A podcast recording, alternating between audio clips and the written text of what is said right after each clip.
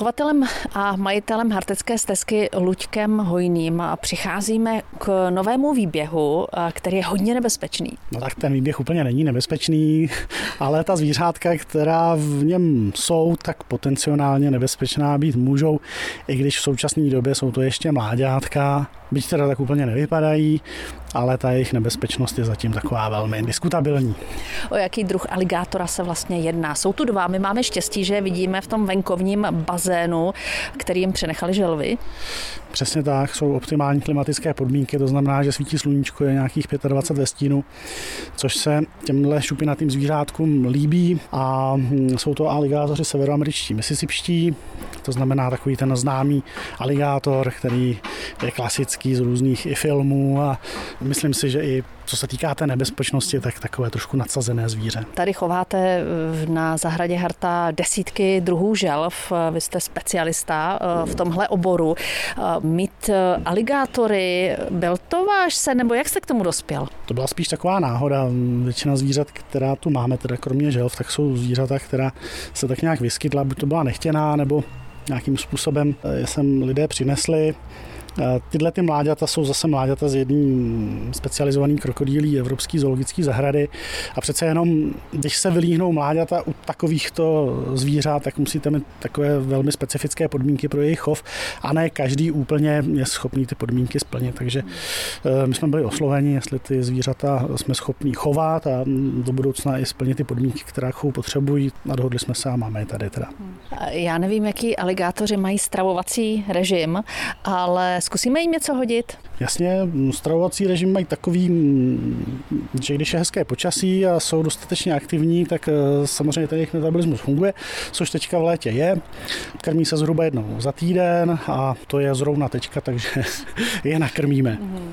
Co žerou? Zhruba z 80% jim dáváme ryby, naše sladkovodní klasické ryby a ten zbytek eh, jsou kuřata. Já vidím, že v tom jejich eh, venkovním bazénu plavou ještě želvy. Eh, co je to za druh želv a nevadí? Nekonkurují si tam tak nějak?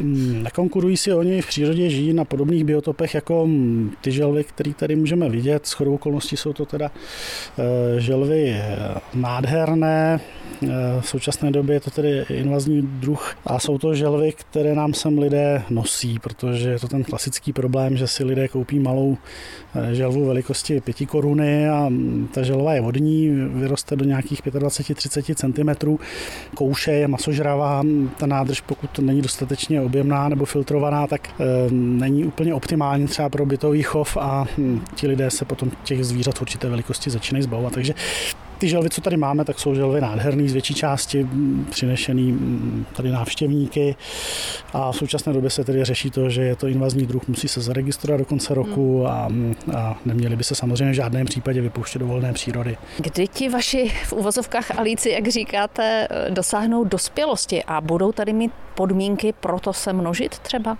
Tak tato zvířata dospívají ve věku okolo 10 let, to znamená zhruba za 5 let by měly být dospělí podmínky množit, tak samozřejmě ta zvířata chováme, necháváme jim přirozené podmínky k žití a pokud eh, se rozhodnou, že se budou množit, tak se množit nejspíš budou.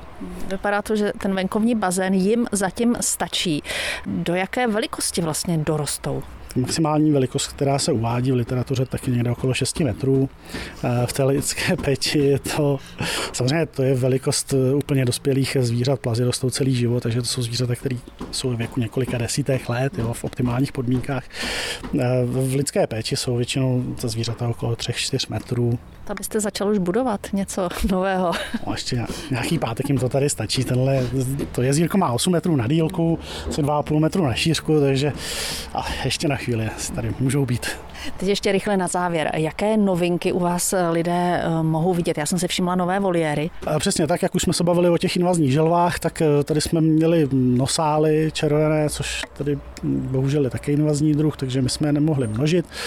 Poslední sameček nám uhynul stářím tuhle zimu, takže jsme přestavili ten výběh na takovou poměrně prostornou voliéru a zase shodou jakýchsi událostí a okolností se nám podařilo získat párek arů, eh, kteří tu v současné době jsou, momentálně jim doděláváme zimoviště, takže třeba ty ary.